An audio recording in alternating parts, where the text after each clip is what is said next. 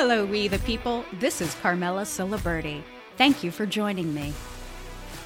This week in Harrisburg, Democrat state lawmakers held a joint Senate and Representative Policy Committee hearing on the deceptive practices of crisis pregnancy centers in Pennsylvania. These lawmakers, and those giving testimony, showed not only a complete lack of respect for the work of crisis pregnancy centers in our Commonwealth, but a total disregard for women and their unborn children. Throughout the hearing, it was evident that not one of the participants ever stopped to consider the welfare of both parties involved in a pregnancy. This led me to ask some questions. Are we teaching our youth to respect themselves and their ability to bring forth life into the world? Are we teaching our youth how to moderate their desires? Are they taught to value self-control? Are our youth aware of their deeply embedded biological drive to care for and protect offspring? Are they made aware of the emotional consequences suffered when they terminate life? If this recent Democrat hearing is any indication, we are not modeling these values to our youth. I will play some of the highlights of the hearing later in the show, but before we dive in, let us review some of the basics surrounding pregnancy. Do you remember the reproductive stages from health ed? Of course, it all starts with an egg and a sperm. During ovulation, an egg is released from an ovary and into the fallopian tube. There is a twelve to twenty-four hour period during which the egg can be fertilized. After that time, the egg begins to deteriorate and fertilization is no longer possible. Fertilization or conception can take place up to six days after intercourse because sperm can survive for six days in the uterus and fallopian tubes. Should conception take place, over the course of six days, the fertilized egg will move through the fallopian tube and into the uterus, attaching to the lining of the uterus. This stage is called implantation and is the point at which the medical community defines as the start of pregnancy. As we're all familiar with, there are several ways to prevent pregnancy. Short-acting hormonal birth control, or the pill, which stops ovulation. Long-term reversible birth control, an I U D, which prevents sperm from entering the uterus and traveling to the fallopian tubes. One-time barrier conception, preventing sperm from entering into the uterus.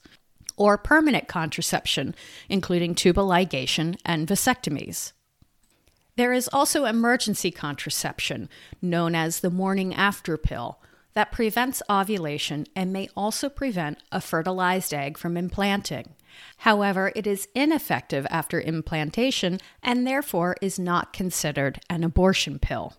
Before we move on to discuss methods of terminating pregnancy, let us spend a moment on fetal development, specifically fetal pain. At what point can the unborn feel pain? According to the American College of Obstetricians and Gynecologists, the human fetus does not have the capacity to experience pain until after viability, which is approximately twenty-four weeks of gestation. However, this view has been challenged in the medical community. In twenty nineteen, a neuroscientist, Stuart Derbyshire, and physician assistant John Bockmann, who are on opposite ends of the abortion debate, co-authored the study Reconsidering Fetal Pain, which was published in the Journal of Medical Ethics. What makes their study particularly interesting is that Derbyshire co-wrote one of the two studies the American College of Obstetricians and Gynecologists cites against fetal pain. He is on record in the British Medical Journal calling fetal pain a misnomer and a shoddy sentimental argument. He's written against the existence of fetal pain since nineteen ninety-four. But Derbyshire changed his position in response to a growing body of evidence and now postulates that fetal pain can be experienced from as early as twelve weeks. And of course, twelve weeks is significantly earlier in development than the previously assumed twenty-four weeks. Both he and Bockmann argue that abortions before thirteen weeks gestation do not involve any meaningful likelihood of pain for the fetus. With this in mind, the authors address fetal pain during therapeutic intervention and also abortion. They say, "To our knowledge, all clinicians or surgeons working with fetal patients, meaning babies in the womb, advocate the use of fetal anesthesia and pain relief as standard practice. While further studies might be welcome to address the optimal procedures necessary to improve outcomes, there is consensus that the use of fetal anesthesia and pain relief improves maternal and fetal cardiovascular stability, provides the necessary immobility of the fetus, and prevents a dangerous fetal psychological reaction or stress response to the surgery. Currently, therefore, we are not aware of any procedures where invasive fetal intervention proceeds without anesthesia or pain relief, except for abortion. The lack of evidence based for fetal anesthesia and pain relief, however, and the need for clinicians to use their professional judgment means it is theoretically possible that a surgeon or medical team will judge anesthesia or pain relief as not in the best interest of their fetal patient.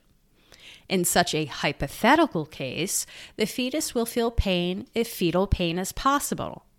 For therapeutic procedures, such pain can be ethically offset. The principle of non-malfeasance implies we should first of all do no harm, but pain can be acceptable if the inflicted pain is part of a good faith effort to save or improve the life of the patient. This is the case with therapeutic fetal surgery and with other invasive procedures, such as blood transfusions and the use of instruments for delivery aimed at supporting fetal or infant life. Therefore, while surgeons and medical teams might be minded to consider fetal pain, and all the evidence suggests they clearly are, the possibility of fetal pain is not a reason to change current medical practice surrounding fetal surgery or other invasive procedures designed to preserve or enhance fetal life. Abortion is different, they continue, and they say it's different for at least two reasons. First, abortion may prevent future suffering that results from being born in a state of painful physical disability. But an abortion is not designed to preserve or enhance ongoing fetal life. In the cases where little or no disability is expected, there is little or no future benefit to the fetus from the pain they might experience. Second, while all the evidence suggests that surgeons performing therapeutic fetal interventions routinely consider pain relief for the fetus, surgeons performing abortions have their focus on the pregnant woman as their patient. Consequently, they more rarely consider fetal pain relief during the preparation and execution of abortion. Whether or not the fetus feels pain, therefore, is relevant to current medical practice surrounding abortion and could motivate changes in practice.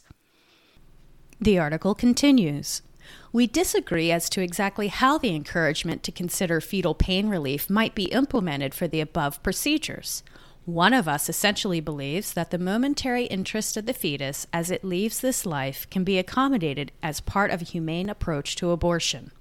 The clinical team and the pregnant woman can consider whether fetal pain relief makes sense based on the clinical requirements for the abortion, the age of the fetus, and the conscience of the parties involved. The other author essentially believes that abortion is inherently violent and may subject the fetus to unnecessary pain and distress after the first trimester. Fetal pain relief and anesthesia should therefore be standard for abortions in the second trimester, especially after eighteen weeks, when there is good evidence for a functional connection from the periphery and into the brain. Now I ask you, have you ever heard pro-abortionists discuss fetal pain? Has it even been a consideration? I haven't. In fact, I spent some time on Planned Parenthood's website and couldn't find a thing about it. They leave out every bit of these details, every question that could surround this issue. It's not at all addressed. And just as a reminder, abortions are legal through the twenty-third week in Pennsylvania. So not only are we taking life, we may very well be torturing those lives. With that truly horrific thought in mind, let's review the methods that are available for terminating a pregnancy.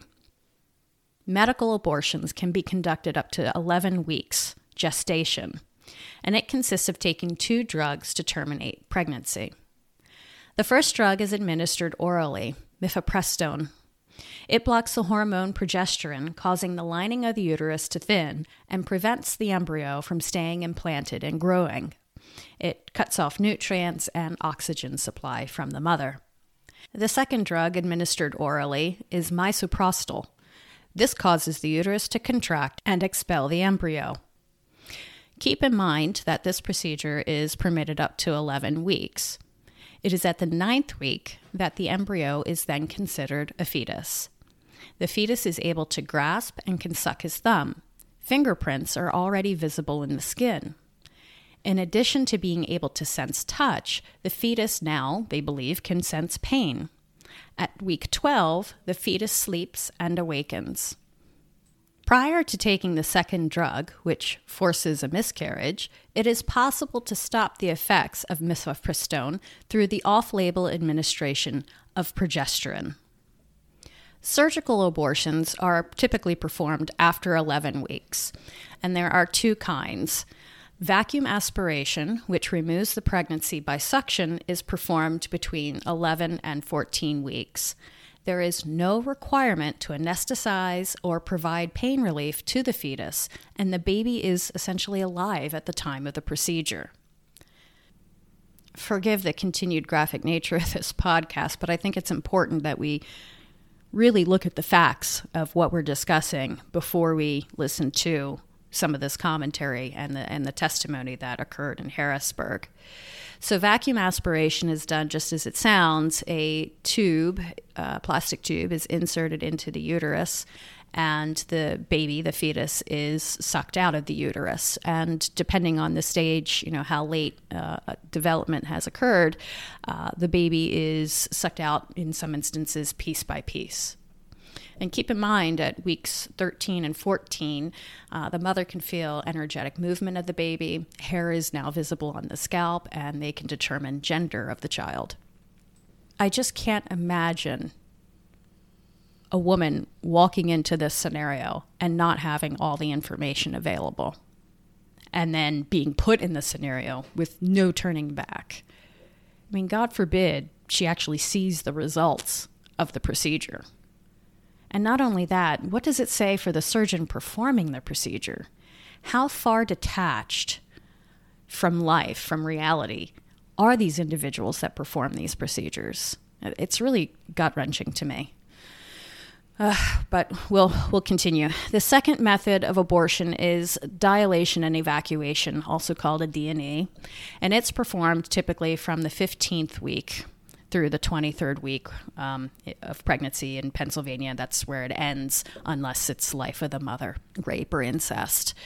So prior to twenty weeks, the baby is alive at the time of procedure. Again, there's no requirement to anesthetize or provide pain relief.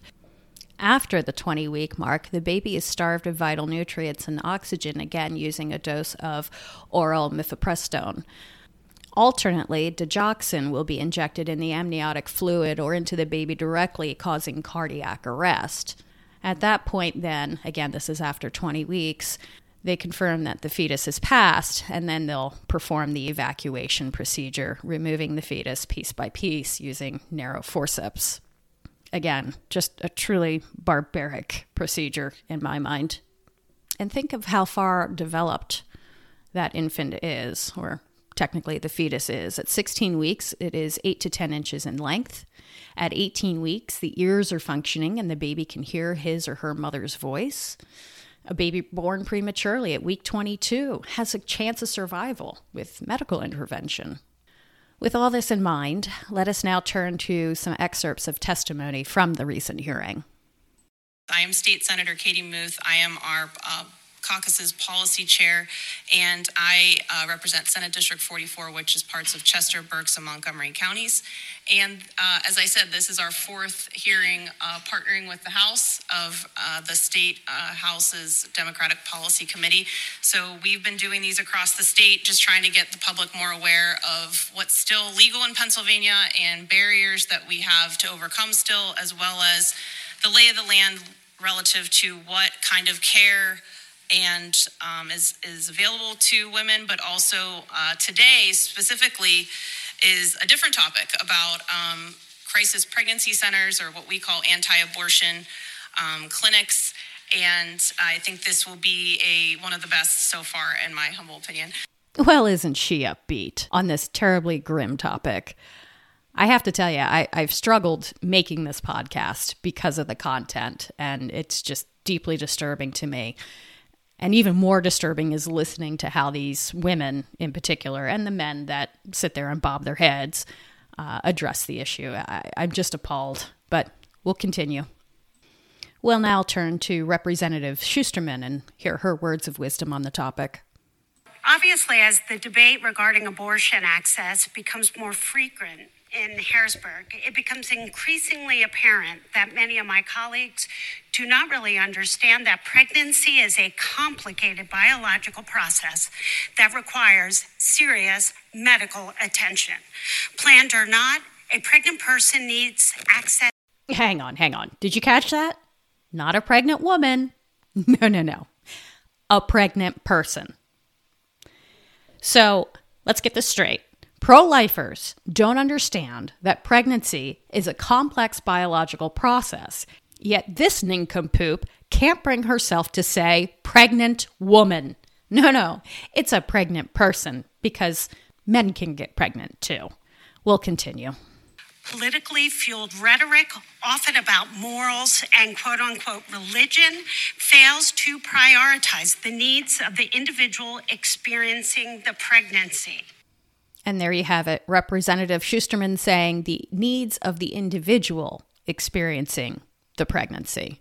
She completely ignores the fact that there are two lives involved.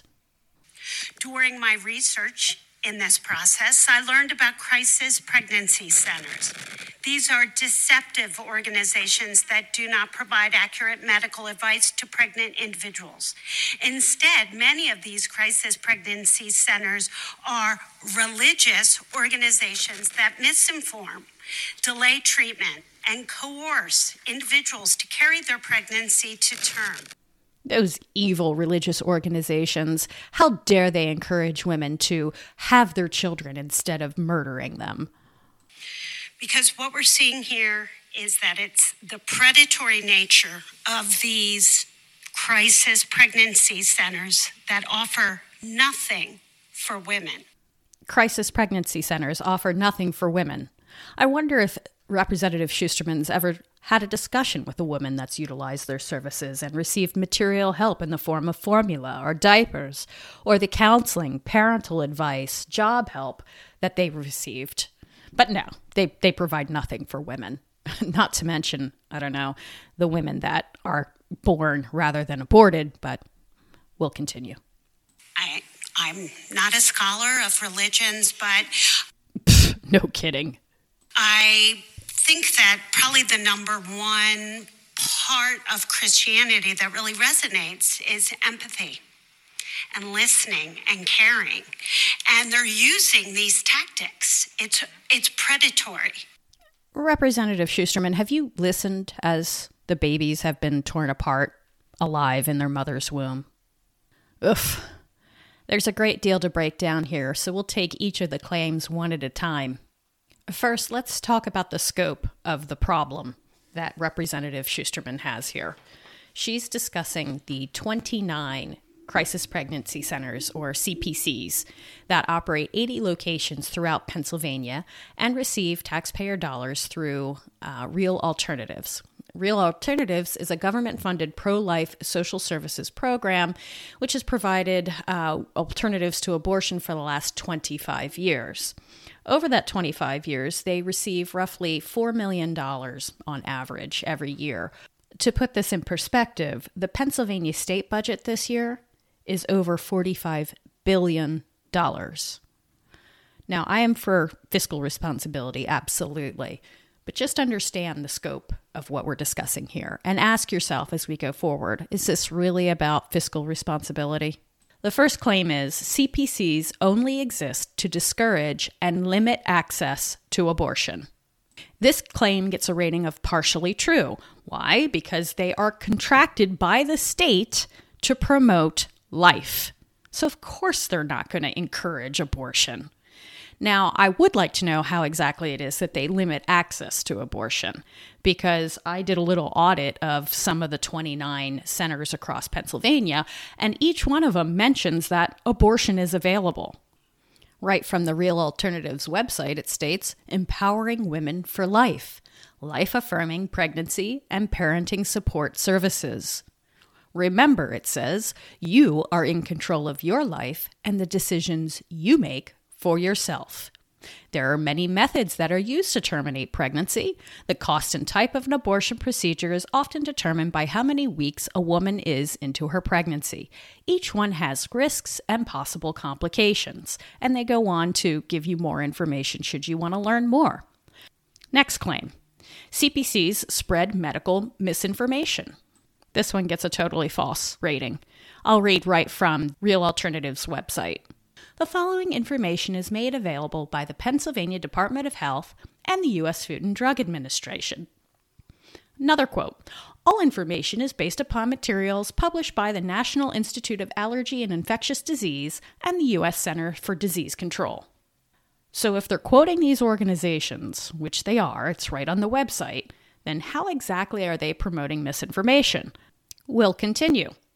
The next claim is that C P Cs are performing medical experimentation upon women. That sounds absolutely horrible. What is it they're talking about?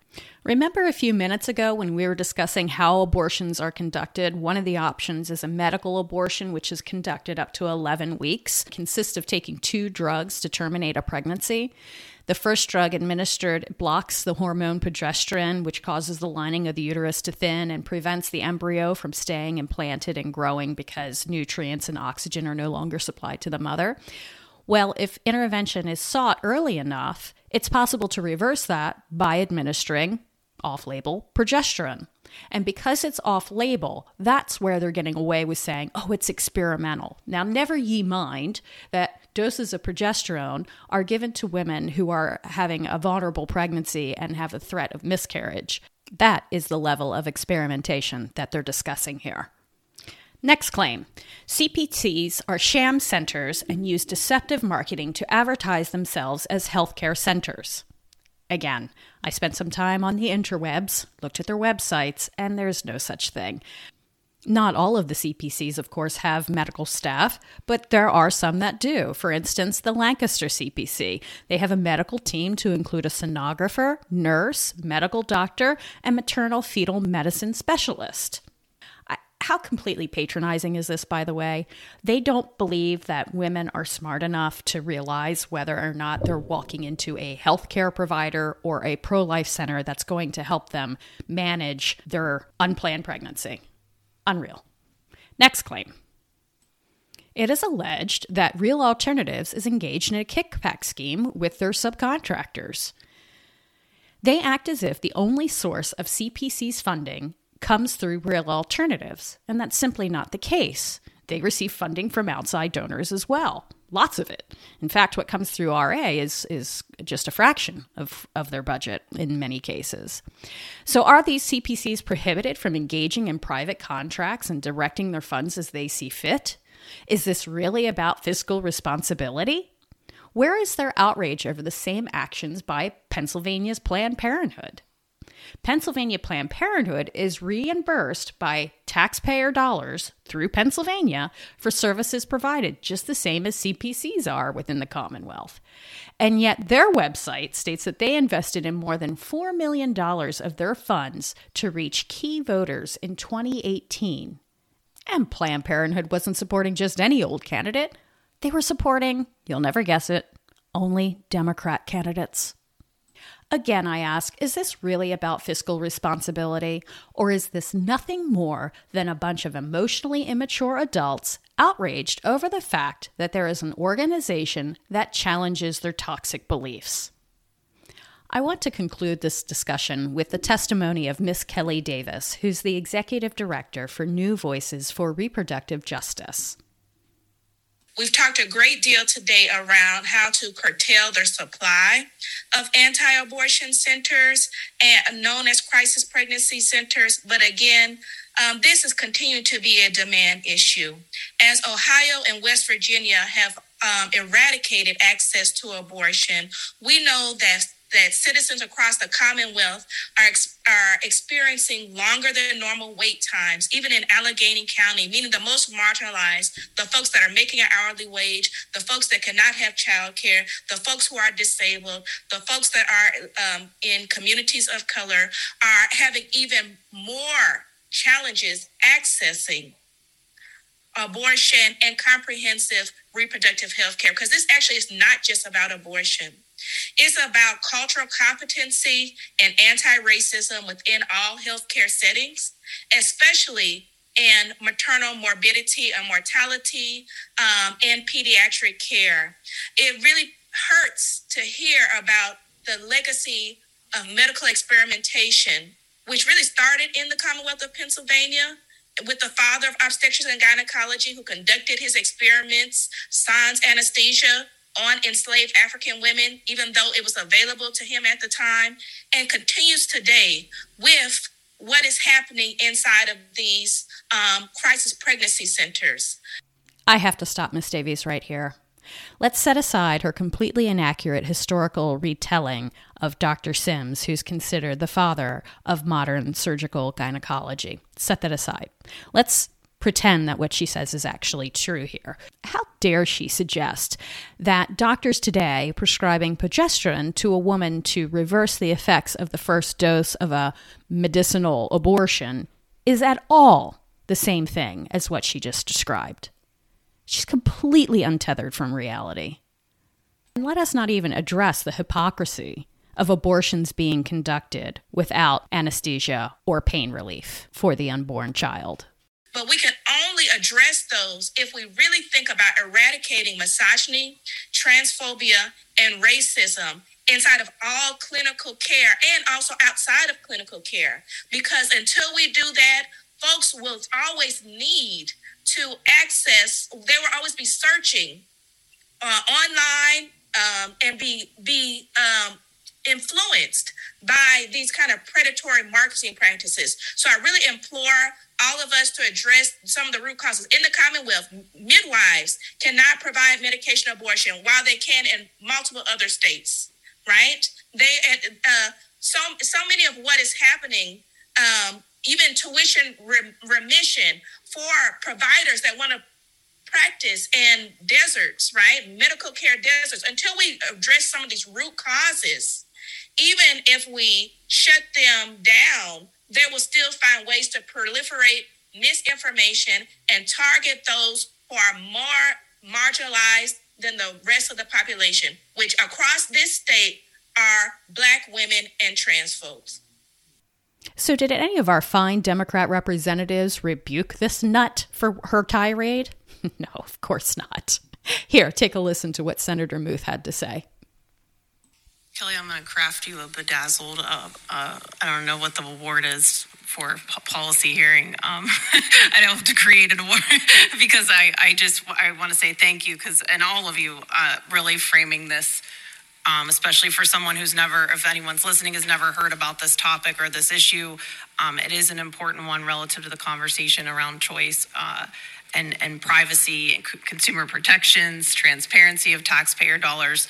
Um, The Commonwealth's failure, as mentioned, to address root causes, to use public dollars to to harm people, and um, as as mentioned, to further enable systemic racism. And uh, I mean, it's really kind of just grotesque, even just the bringing to light. And I'm glad you all did the medical experimentation, because it's a, a way that we need to talk about this more, so that people understand how extreme this is, and it is happening, and this is the state we live in. No, Senator Muth, your propaganda on display in this hearing is grotesque. Let me break it down. Abortion as a means of birth control doesn't promote a strong sense of self. It says to the woman that you are powerless in the face of your most base desires. You are powerless to say no to unprotected sex. You are incapable of using contraceptives. And your natural instinct to protect your unborn child, it's false and should be ignored. That unborn child, its pain, its welfare, it isn't worth considering. And when taken to its logical conclusion, this ideology says to the woman that she too was nothing when in her mother's womb. This narrative decreases the self. It decreases the value of the life of the woman. This ideology breaks down natural barriers, making it more likely that these women will acquiesce to further abuse. When we don't have a strong sense of self, when we don't abide by boundaries, when we don't defend those boundaries against intrusion, we are vulnerable to abusers within our own family structure, our community, and government. This is the dirty little secret these individuals are working so hard to keep. Empowered women threaten their power, their sense of moral superiority, their ego, and ultimately, their pocketbook. There is some good news, however. November is fast approaching, and these legislators are up for re-election. Vote them out. Senator Katie Muth is being challenged by Republican Jessica Florio, and Representative Melissa Schusterman is being challenged by Republican Sarah Marvin. Both Jessica and Sarah are strong women who will work to empower their constituents. Thank you for joining me. I would love to hear from you. Please submit comments or questions via Facebook at Carmela Ciliberti E S Q, or email me at contact at carmelaciliberti dot com, or call me three oh two, five eight four, three five nine four. Want to help build the constitutional conservative movement in Chester County? Subscribe to my podcast. It's free, and subscriptions help us get the word out. Thanks again.